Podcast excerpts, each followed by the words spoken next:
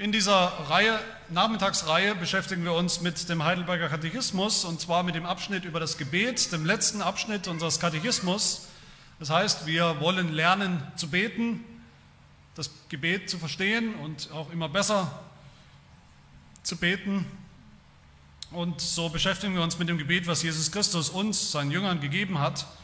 Und wir sind heute bei der dritten Bitte und wir lesen den ersten Teil des Gebets unseres Herrn aus Matthäus 6. Da spricht Jesus, wenn er betet, sollt er nicht plappern wie die Heiden, denn sie meinen, sie werden erhört um ihrer vielen Worte willen. Darum sollt ihr ihnen nicht gleichen. Denn euer Vater weiß, was ihr benötigt, ehe ihr ihn bittet. Deshalb sollt ihr auf diese Weise beten. Unser Vater, der du bist im Himmel, geheiligt werde dein Name. Dein Reich komme, dein Wille geschehe, wie im Himmel, so auch auf Erden. Und dazu lesen wir die entsprechende Frage aus unserem Katechismus zur dritten Bitte. Das ist die Frage 124, die ist auch im Faltblatt abgedruckt, wer die mitlesen möchte. Und die lautet, was ist diese dritte Bitte? Und die Antwort, dein Wille geschehe wie im Himmel, so auf Erden. Das bedeutet, schenke, dass wir und alle Menschen unserem eigenen Willen absagen und deinem Willen, der allein gut ist, ohne jedes Widersprechen gehorchen. Und dass jeder seine Aufgabe in Berufung so willig und treu ausübt wie die Engel im Himmel.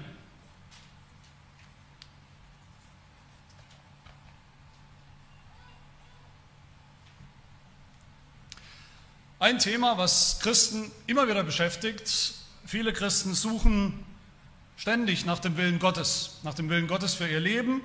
Und das ist natürlich auch zunächst mal gut so. So sollte es auch sein. Alle Christen sollten suchen und verlangen nach Gottes Willen. Aber das heißt oft eben, das erlebe ich immer wieder, Christen wollen ganz genau und ganz konkret herausfinden, was sie tun sollen, was sie am Dienstag oder am Freitag tun sollen wie sie sich in dieser oder jener konkreten Situation verhalten wollen. Gott soll ihnen das am liebsten direkt vorsagen und einsagen, seinen Willen, wie sie sich entscheiden sollen, wie sie sich beruflich oder privat entscheiden sollen. Sie wollen oft auch göttliche Legitimation, ein Wort vom Herrn für die Entscheidungen, die ausstehen, die sie zu treffen haben, was sie zu tun haben.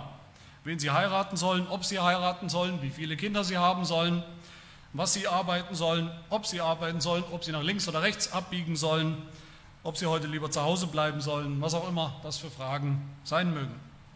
Und so löblich das ist, diese Suche nach dem Willen Gottes, was da oft passiert, ist, dass gleichzeitig wir den Blick verlieren für das große Ganze des, Willen, des göttlichen Willens. Vor lauter Detailfragen, die wir manchmal stellen, Fragen nach Gottes Führung in unserem Leben, wie er uns führt, nach Dingen, woran wir uns dann festhalten können, Dinge, wo wir erwarten, dass Gott uns seinen Willen sagt, wozu aber Gott einfach nichts sagt, wozu sein Wort einfach nichts sagt, konkret. Da verlieren wir oft den Blick für den Willen Gottes, den Gott uns mitgeteilt hat, da wo er und wie er ihn uns mitgeteilt hat in seinem Wort, für immer, das große Ganze.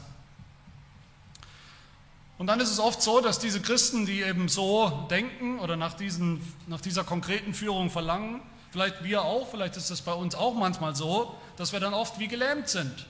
Christen sind oft wie gelähmt, weil eben kein so konkretes Wort vom Herrn kommt, vom Himmel, für unseren Alltag, für diese oder jene Situation, weil Gott scheinbar schweigt und uns seinen Willen nicht verrät. Und dann denken wir, dann vielleicht lieber gar nichts tun. Das habe ich auch schon erlebt, dass Christen sagen, ja, ich sitze und warte passiv, bis Gott mir sagt, ob ich jetzt studieren oder arbeiten soll oder heiraten soll. Das lähmt. Aber Gottes Wille ist viel, viel größer, als wir oft oder manchmal denken. Und Gottes Wille ist auch viel klarer, als wir oft denken. Wenn wir mal einen Schritt, Schritt vielleicht zurücktreten, und uns überlegen, was machen wir eigentlich hier? Was machen wir nachmittags, sonntags für sonntags, nachmittags in der Predigt, in der Katechismuspredigt? Wir beschäftigen uns, wer das noch nicht kennt, diese Praxis Katechismuspredigt, der könnte vielleicht denken, das sind irgendwelche Spezialthemen, spezielle theologische Fragen für irgendwelche Leute, die das interessiert. Dem ist aber überhaupt nicht so. Im Gegenteil, unser Katechismus, der erinnert uns, der bringt uns immer wieder runter zu den ganz großen wichtigsten Fragen des Lebens. Erinnert uns immer wieder neu an unseren Zustand vor Gott, an unser Elend, an unsere Sünde. Erinnert uns an die Erlösung, wie wir es in Jesus Christus haben. Und dann erinnert uns der Katechismus in diesem dritten Teil, in dem wir sind, was für ein Leben wir jetzt leben dürfen, nämlich ein Leben der Dankbarkeit. Und wie sieht das aus? Wenn wir uns erinnern, das hat hoffentlich mittlerweile die, die regelmäßig da sind, alle begriffen, also ein Leben, das gestaltet wird nach den zehn Geboten. Das ist der Wille Gottes im umfassenden Sinn. Und das tun wir hier noch sehr unvollkommen, aber wir tun das mit Ernst, mit Elan, mit Kraft. Das ist ein echter Anfang. Das ist der umfassende Wille Gottes für uns, für die ganze Menschheit und besonders natürlich für die erlöste Menschheit, für, für die Gläubigen, für die Gemeinde. Der ganze dritte Teil des Katechismus, könnte man sagen, beschreibt das Leben nach dem Willen Gottes, wie wir es hier in dieser dritten Bitte beten. Für dieses Leben brauchen wir Gottes Hilfe, für dieses Leben, haben wir gehört, brauchen wir den Beistand, die Hilfe des Heiligen Geistes. Und für diese Hilfe, für diesen Beistand des Heiligen Geistes will Gott gebeten werden.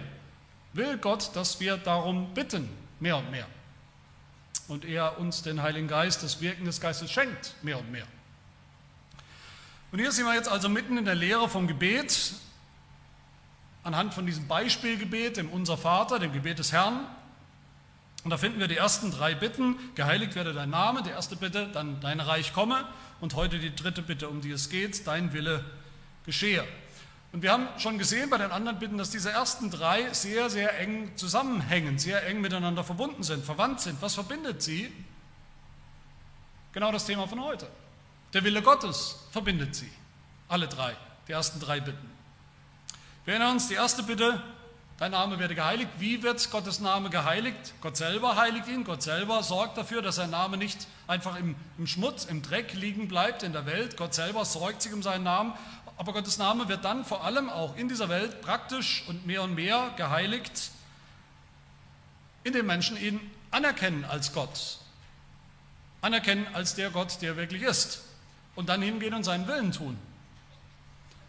Das ehrt Gott, das ehrt Gottes Namen, seinen Willen zu tun. Und bei der zweiten Bitte, wie kommt Gottes Reich, dein Reich komme, wie kommt es? Es kommt schon jetzt sichtbar in der Welt mehr und mehr durch Menschen, die glauben und die dann aus dem Glauben heraus anfangen, anders zu leben, richtig zu leben, gerecht zu leben, heilig und immer heiliger zu leben. Das heißt, nach dem Willen Gottes. Also auch die zweite Bitte ist letztlich eine Bitte, dass der Wille Gottes sich ausbreitet. Wo wir den Willen Gottes tun, da wird Gottes Name geheiligt und da kommt sein Reich. Und umgekehrt, wo wir bitten, dein Wille geschehe, da bitten wir, dass das geschieht, indem Menschen seinen Namen bekennen und indem sich sein Reich mehr und mehr ausbreitet in unserem Leben und in dieser Welt. Aber worum geht es konkret? Wofür bitten wir konkret in dieser dritten Bitte, die wir ja regelmäßig beten im Gottesdienst und sicherlich auch zu Hause, wenn wir dieses Gebet als Beispiel benutzen? Diese Bitte hat eine ganz wichtige Grundlage, ein, ein, eine, Grund, ein, eine Voraussetzung, die Gott selber uns hier gibt, die Jesus Christus uns hier gibt. Und zwar die Voraussetzung, dass der Wille Gottes ja schon geschieht. An einem Ort, in einem Wirkungsbereich, nämlich im Himmel. Das ist die Grundlage für diese Bitte. Andererseits geschieht der Wille Gottes auch noch nicht. Auch darum geht es heute. Und zwar hier auf der Erde. In der Welt geschieht er noch lange nicht, wie er sollte. Der Heidelberger Katechismus, der zeigt uns das hier, er zeigt uns hier zwei Blickwinkel, zwei biblische Blickwinkel. Der eine Blickwinkel ist auf den Himmel, der andere ist auf diese Erde, auf unser irdisches Leben. Dein Wille geschehe, wie im Himmel es schon der Fall ist, so soll es auch auf Erden werden. Und das bedeutet, sagt der Heidelberger, dass wir, das bedeutet notwendigerweise, dass wir unserem eigenen Willen absagen, unserem eigenmächtigen Willen, unserem sündhaften Willen absagen und dass wir andererseits all unsere Aufgaben, die Gott uns gibt, unsere Berufung auf der Erde, könnte man noch einfügen hier im Katechismus, auf der Erde, darum geht es, so willig und so treu ausüben und tun, wie das die Engel im Himmel schon jetzt tun. Ich könnte sagen, das Ziel ist eigentlich, das Ziel von dieser dritten Bitte ist, dass hier auf der Erde schon mehr und mehr Gottes Wille geschieht, wie er das im Himmel eben schon perfekt und vollkommen tut. Stellt euch das mal vor wie zwei Kreise.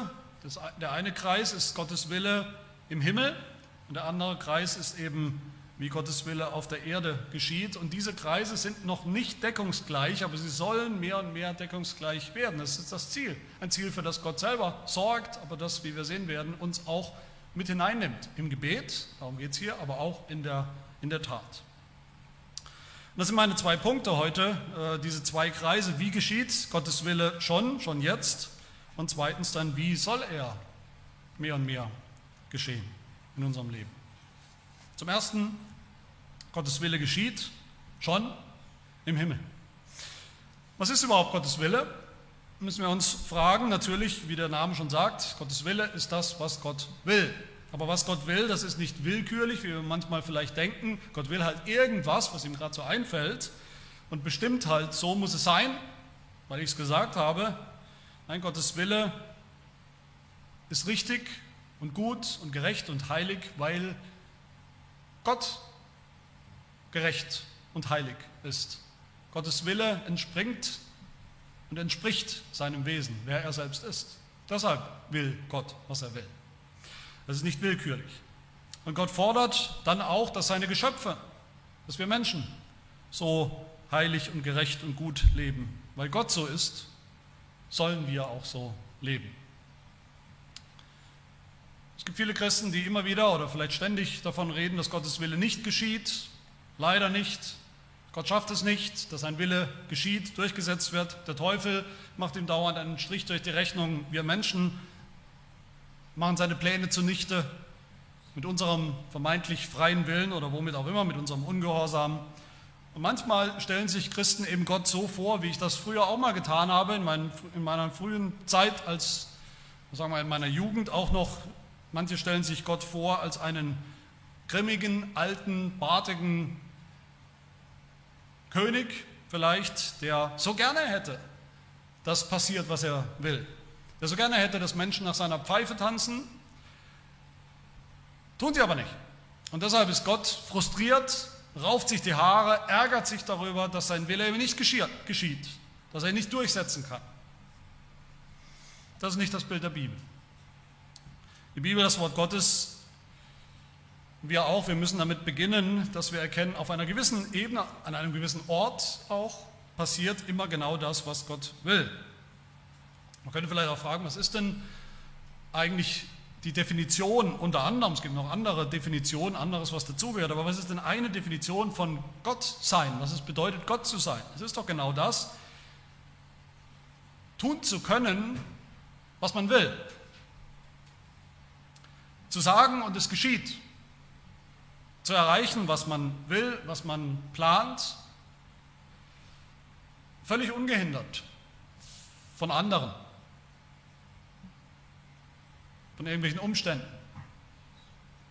Und das ist auch richtig so. Wenn Gott, wenn wir uns das vorstellen mal, wenn Gott einen Willen hätte, einen Plan, etwas, was er will, was er durchsetzen möchte in dieser Welt, in diesem Universum, aber er hätte nicht die Macht, das alles auch durchzusetzen, dann wäre Gott nicht Gott. Dann wäre Gott ein Spielball von irgendwelchen Umständen, ein Spielball des Schicksals, dann wäre er angewiesen auf andere, dass sie freundlicherweise tun, was er, was er will. Das wäre eine jämmerliche, kümmerliche Gestalt, aber nicht der Gott der Bibel. Aber Gott ist nicht so. Die Bibel sagt im Epheserbrief Kapitel 1 zum Beispiel, sagt sie ganz eindeutig, ganz kategorisch, Gott hat einen Plan, Gott hat einen Ratschluss, den er gefasst hat und der alles umfasst und nachdem sich auch alles abspielt und ereignet. Gott hat die Kontrolle, Gott hat die Macht und er hat den Plan, er hat den Willen und er geschieht auch. Gott wirkt alles nach dem Ratschluss seines Willens. Gott plant, er will und er wirkt es auch so. Es geschieht. Psalm 115 sagt, unser Gott ist im Himmel. Er tut alles, was ihm wohlgefällt. Er tut es alles. Und umgekehrt, was ihm nicht gefällt, das tut er auch nicht. So ist es, Gott zu sein. Aber das ist natürlich nicht das Einzige, ich denke, das wissen wir alle, das ist nicht die, das Einzige, was die Bibel sagt zum Willen Gottes. Einerseits ja, der Wille Gottes geschieht, Gottes absoluter Wille in seiner Allmacht, in seiner Kraft geschieht er, weil Gott Gott ist. Aber die Bibel sagt dann auch immer wieder, verschiedene Dinge, die passieren, dieses oder jenes ist nicht Gottes Wille. Gott will das nicht. Da passieren Dinge in der Welt, im Universum, die Gott nicht will. Jede Sünde, die geschieht, ist etwas, was Gott nicht will, sagt die Bibel natürlich. Ist eine Verletzung seines Willens. Ist eine Verletzung seines Gebots, ein Bruch seines Gebots. Ist gegen den Willen Gottes. Aber hier ist es hilfreich, denke ich, wenn man unterscheidet zwischen dem, dem geheimen Willen Gottes, den Gott uns nicht verrät, den Gott hat, den er uns aber nicht verrät, nachdem sich ultimativ alles abspielt nach seinem Plan, den kennen wir nicht, diesen geheimen Plan Gottes, den hat er uns nicht verraten, den verrät er uns auch selbst in seinem Wort in der Bibel nicht. Wir kennen diesen göttlichen Gesamtplan, Masterplan, kennen wir nicht. Und könnten wir auch gar nicht verstehen. Selbst wenn wir ihn irgendwo finden würden, könnten wir ihn nicht verstehen. Gottes Gedanken sind nicht unsere Gedanken. Aber daneben gibt es eben auch, und das ist das, was ich vorhin angedeutet habe, das gibt es auch den Willen Gottes, den Gott uns ganz eindeutig und schwarz auf weiß mitgeteilt hat, geoffenbart hat. Den kann man nachlesen in seinem Wort. Der ist öffentlich, der ist zugänglich. Das sind alle Dinge, die in der Bibel stehen. Das sind die Dinge, die in seinen Geboten stehen, in den zehn Geboten. Das ist ein Wille für die Menschen, für seine Geschöpfe. Und darauf, auf, dieses, auf diese Gebote berufen sie dann auch andere Aussagen in der Heiligen Schrift, wie zum Beispiel 1. Thessalonicher 4, Vers 3, wo es heißt, das ist der Wille Gottes, eure Heiligung, dass ihr euch der Unzucht, dem Ehebruch, enthaltet. Das ist ein Bezug auf Gottes Gebot. Und das ist der Wille Gottes. Der geheime Wille Gottes, der geschieht, der eignet sich, der entfaltet sich nach Gottes Allmacht, aber das, was Gott uns offenbart und mitgibt von seinem Willen Gottes, das geschieht eben sehr, sehr, sehr oft nicht. Und das wissen wir alle. Wir wissen, wie oft täglich, tagtäglich, hundert Millionenfach Gottes Gebote, zehn Gebote von Menschen mit Füßen getreten werden, die nicht, nicht mal wollen, was Gott will, geschweige denn es tun. Und tragischerweise sogar in der Kirche, sogar unter Christen geschieht das, dass wir Gottes Gebote brechen, mit Füßen treten. Aber wo geschieht doch schon dieser Wille Gottes?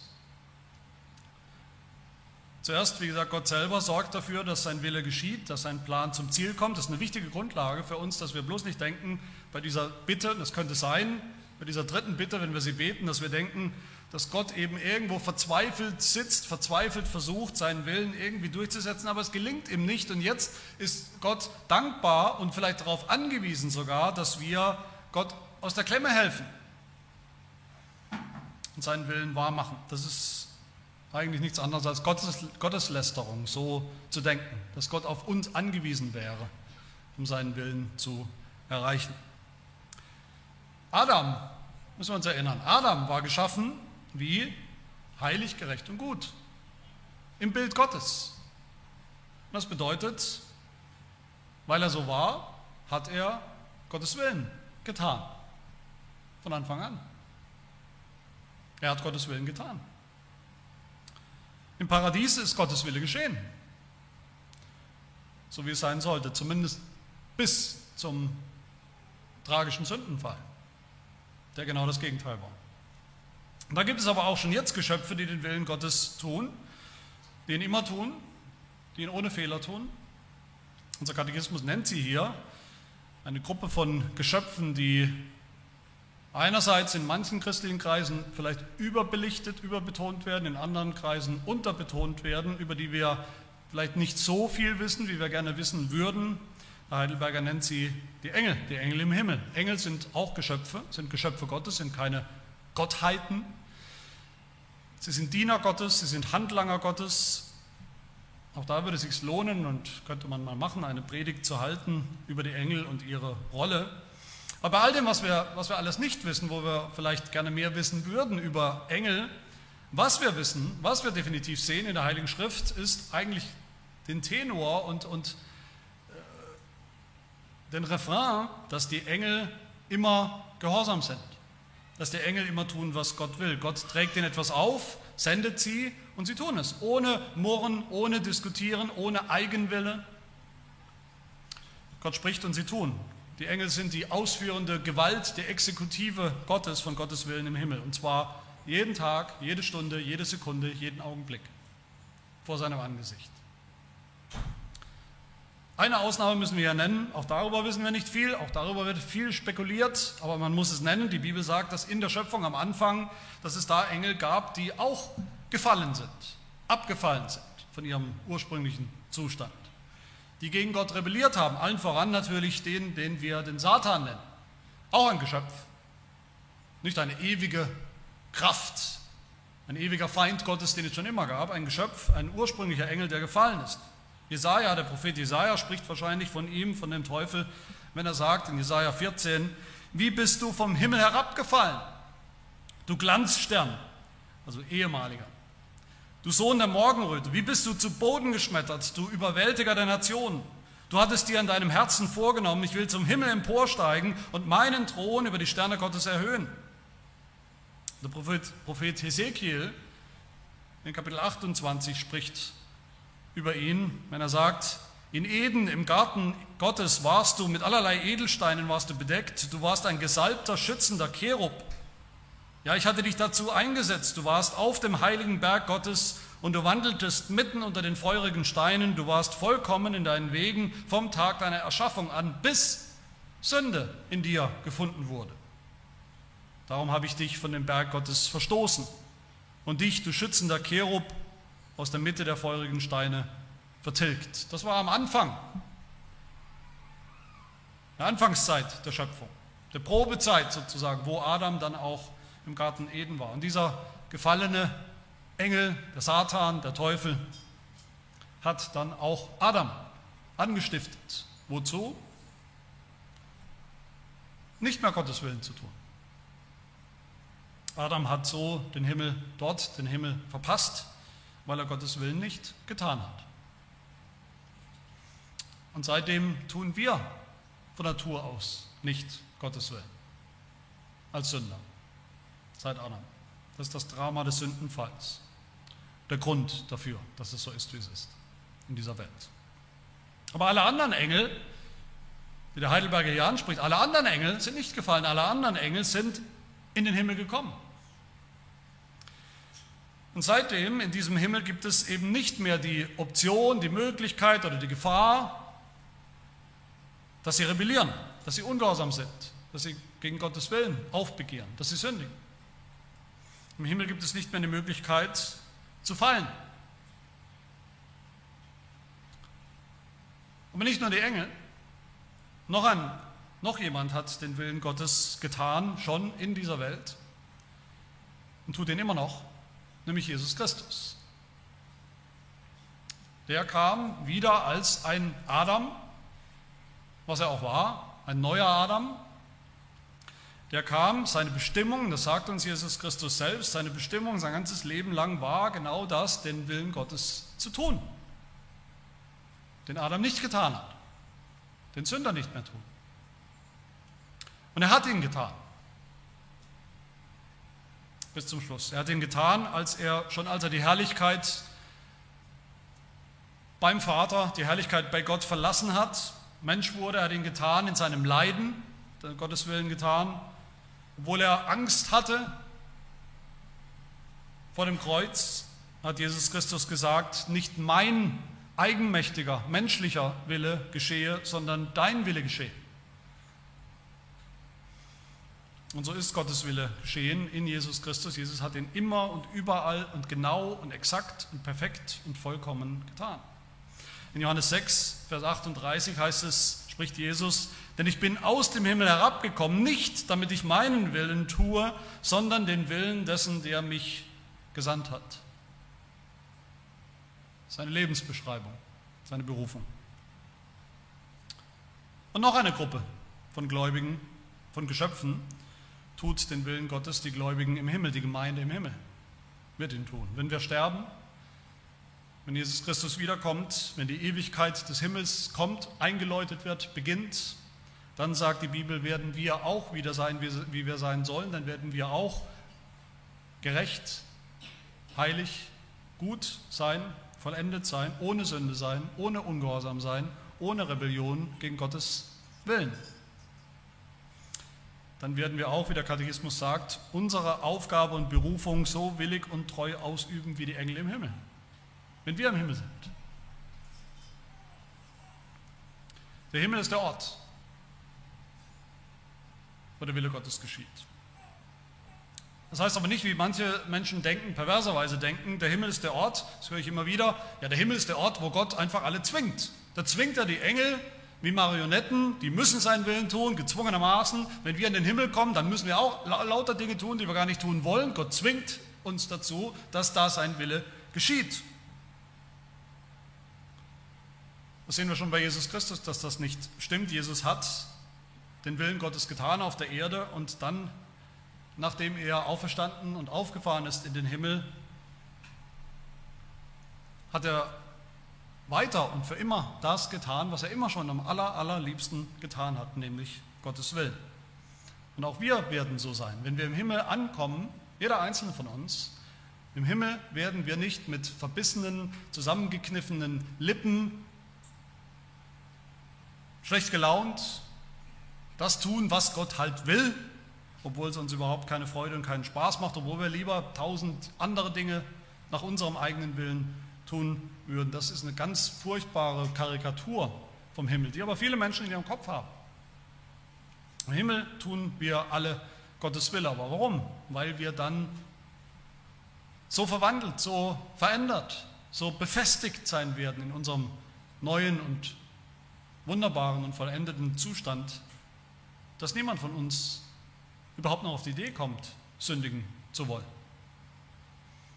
Nie mehr und auch nie mehr werden. Dann geschieht im Himmel Gottes Wille in Perfektion. Das ist das Ziel. Der Heidelberger sagt, dass wir alle deinem Willen, also Gottes Willen, der allein gut ist, ohne jedes Widersprechen gehorchen. Das ist das Ziel. Das ist wunderbar. Das sollte uns freuen, diese Aussicht. Jeder Christ sollte Sehnsucht haben nach diesem Tag, nach diesem Zustand, nach diesem aktiven Zustand, wo wir so sein werden. Aber wir wissen natürlich alle, hier auf der Erde, in der Welt, in der wir noch leben, da sieht es ganz anders aus. Und deshalb bitten wir, deshalb haben wir es nötig, diese dritte Bitte zu beten. Das ist mein zweiter Punkt. Der Wille Gottes geschehe das ist unser Gebet. Der Wille Gottes geschehe auf der Erde. Hier geht es jetzt um die Erde und unser irdisches Leben. Wir bitten, Gottes Wille geschehe so und auf der Grundlage dessen, was wir gerade gehört haben, wie er im Himmel geschieht. Auch auf der Erde kann man natürlich sagen, auch in diesem Leben geschieht manchmal Gottes Wille. Er geschieht punktuell da, wo sein Volk, wo Gottes Kinder wo die Kirche, die Gemeinde, wo Gläubige jetzt schon anders leben, wo sie glauben an Jesus Christus, wo sie anders leben als die Ungläubigen, wo wir anfangen, ein heiliges Leben zu leben, das, das, das sich unterscheidet, das hervorsticht im, im Kontrast zu dem, wie die ungläubige Welt lebt, wo wir punktuell wenigstens nach Gottes Geboten leben. Gottes Wille geschieht sogar auch punktuell manchmal bei Ungläubigen. Wenn ein Ungläubiger, auch wenn er noch so gottlos ist und nichts mit Gott zu tun haben will, etwas Gutes tut, das im Einklang ist mit den zehn Geboten, geschieht da auch schon Gottes Wille in diesem Moment, wenn auch nur äußerlich. Aber all das ist eben sehr schwach, sehr punktuell in dieser Zeit. Selbst die Gläubigen wenn, wir uns erinnern, selbst die aller, allerfrömmsten, aller, allergeistlichsten Christen sagt der Katechismus in Frage 114, die kommen in diesem Leben über einen geringen Anfang dieses Gehorsams nicht hinaus, über einen geringen Anfang nach dem Willen Gottes zu leben. Selbst die Heiligsten tun noch, was sündhaft ist. Fleisch. Frage 62 sagt, auch unsere besten Werke sind in diesem Leben alle unvollkommen und mit Sünde befleckt. Noch nicht vollkommen, in irgendeiner Form, annähernd vollkommen, nach Gottes Willen. Und wie viel mehr gilt das natürlich für die Ungläubigen, für die Welt insgesamt. Man könnte sagen, wenn der Himmel, der Himmel ist davon geprägt, dass da Gottes Wille geschieht, dann könnte man sagen, ist die Erde, diese Weltzeit eher davon geprägt im Großen und Ganzen, dass da Gottes Wille nicht geschieht. Wie wir das alles sehen können, Tag für Tag. Noch lange nicht geschieht. Das ist die berühmte Spannung zwischen dem schon und dem noch nicht. Im Himmel geschieht der Wille Gottes schon, unter den Engeln, auf dieser Welt, unter den Menschen noch nicht. Meine Lieben, genau diese Spannung, genau diese Realität, diese Wirklichkeit, diese schmerzhafte Spannung, was, was wir als Gläubige, als Christen, die wir zu Gott gehören, als schmerzhaft empfinden sollten.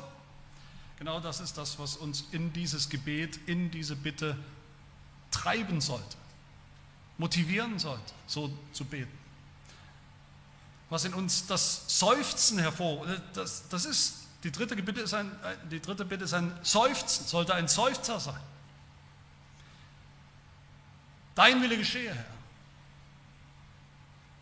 Damit beten wir, sagt der Katechismus, schenke jetzt schon, hier und heute, schenke, dass wir und alle Menschen unserem eigenen Willen absagen und deinem Willen, der allein gut ist, ohne jedes Widersprechen gehorchen. Jetzt schon.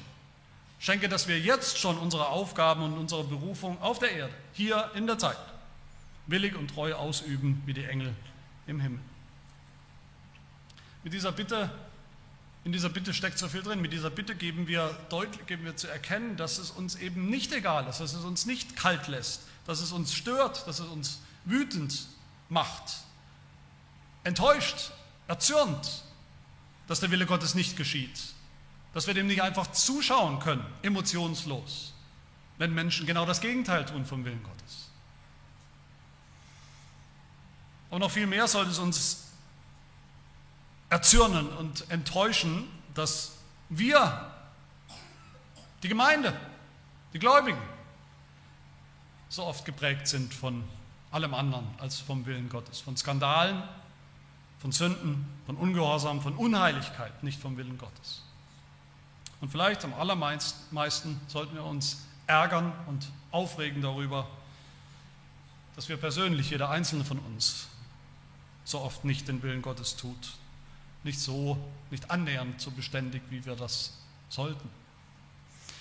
Diese dritte, Gebiet, äh, dritte Bitte ist geprägt, angetrieben von der Erkenntnis, dass wir eben alle noch lange, lange, lange nicht so heilig sind, wie wir sein sollten und sein wollen. Dass noch viel Fleisch, noch viel Sünde und Rebellion in uns ist. Und wenn wir das erkennen, wenn wir das mal erkannt haben, dann beten wir diese dritte Bitte. Dann beten wir sie leidenschaftlich kontinuierlich, täglich, weil das die Bitte ist, dass der Gott, der das kann, auch uns so verändert, so umgestaltet, täglich mehr, täglich ein bisschen mehr umgestaltet in Menschen, die seinen Willen tun. Dass er uns hilft, unserem eigenen Willen abzusagen, der uns von Natur aus das Allerwichtigste ist. Unser Wille, unser egoistischer Wille. So muss es gehen und dass wir werden mehr und mehr in diesem Aspekt wie die Engel im Himmel, die darin unsere Vorbilder sein sollen, die immer Gehorsam Gottes Willen tun. Wenn wir so beten, dann wissen wir selbstverständlich auch, diese Bitte nimmt uns voll in Beschlag, nimmt uns voll mit, nimmt uns voll in Anspruch. Wir können nicht bitten, man kann nicht beten, diese dritte Bitte, dein Wille geschehe, und gleichzeitig selbst nicht bereit sein, ihn zu tun, ihn tun zu wollen. Das wäre pervers. Wir können nicht warten, bis sich diese Bitte, diese dritte Bitte von allein erfüllt. Da draußen irgendwo, an uns vorbei, ohne uns, passiv, sondern in dem Maß, wie wir so bitten und darum bitten, sollen wir auch tun, sollen wir auch leben. Wir Gemeinde, diese Bitte wie im Himmel, so auf Erden, das sollte das tägliche Seufzen und Ächzen von allen Christen, von allen wahren Gläubigen sein. Dieses Gebet, Herr, lass es mehr und mehr Himmel werden auf der Erde, lass es mehr und mehr werden, wie es im Himmel ist, in unserem Leben, in unseren Familien, in unseren Ehen, in unseren Kirchen und Gemeinden. Aber es sollte nicht nur ein Seufzen sein, sondern ein frustriertes Seufzen manchmal. Es sollte dann auch eine Hoffnung sein. Die Hoffnung, dass der Gott, dessen Willen, Wille geschieht im Himmel. Ganz souverän, ganz mühelos, ganz allmächtig.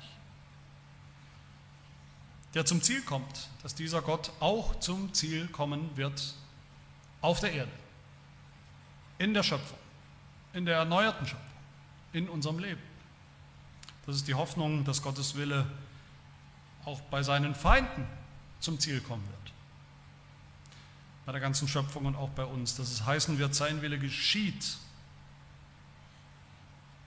mehr und mehr in und durch uns, dass wir sein, sein werden, wie er will, wie Gott will und dann auch tun, was er will. In völliger Freiheit, Freude und Liebe und Dankbarkeit für das Heil, weil wir sehen, dass Gottes Wille das Allerwichtigste, das Allerhöchste, das Allerbeste ist. Ich denke, dass es das wert ist, dass wir genauso Tag für Tag beten und inbrünstig beten. Dein Wille geschehe. Aufgrund von Gottes Verheißung, wie schon jetzt im Himmel, so auch einst auf der Erde. Amen. Wir beten. Herr unser Gott, Wir erkennen, wir danken dir, dass wir erkennen dürfen und erkannt haben, dass du allein Gott bist. Du allein gebietest und es geschieht. Du allein sprichst, was du willst und es steht da. Du verbringst mit absolut göttlicher Leichtigkeit alles, was du dir vorgenommen hast, was du geplant hast. Und doch, Herr, sehen wir und beklagen wir auch, wo Menschen deinen Willen missachten, wo Menschen gegen deinen Willen rebellieren, wo in der Welt dein Wille noch nicht geschieht, selbst in der Kirche, in den Gemeinden nicht, selbst bei uns, in unserem Leben noch nicht, weil wir noch sündigen, uns versündigen gegen dich und deinen Willen, weil wir rebellieren gegen deinen Willen. Und Herr, ja, so flehen wir genau diese Bitte. Herr, dein Wille geschehe, immer mehr, immer öfter auf dieser Welt, bis diese Welt eines Tages zum Himmel, zum neuen Himmel, der neuen Erde wird, in dem dann immer und nur noch dein vollkommener Wille geschieht und durchbricht und wir selbst ganz darauf ein aufgehen, mit Freude nach deinem Willen zu leben, so wie die Engel im Himmel. Das bitten wir in Jesu Namen. Amen.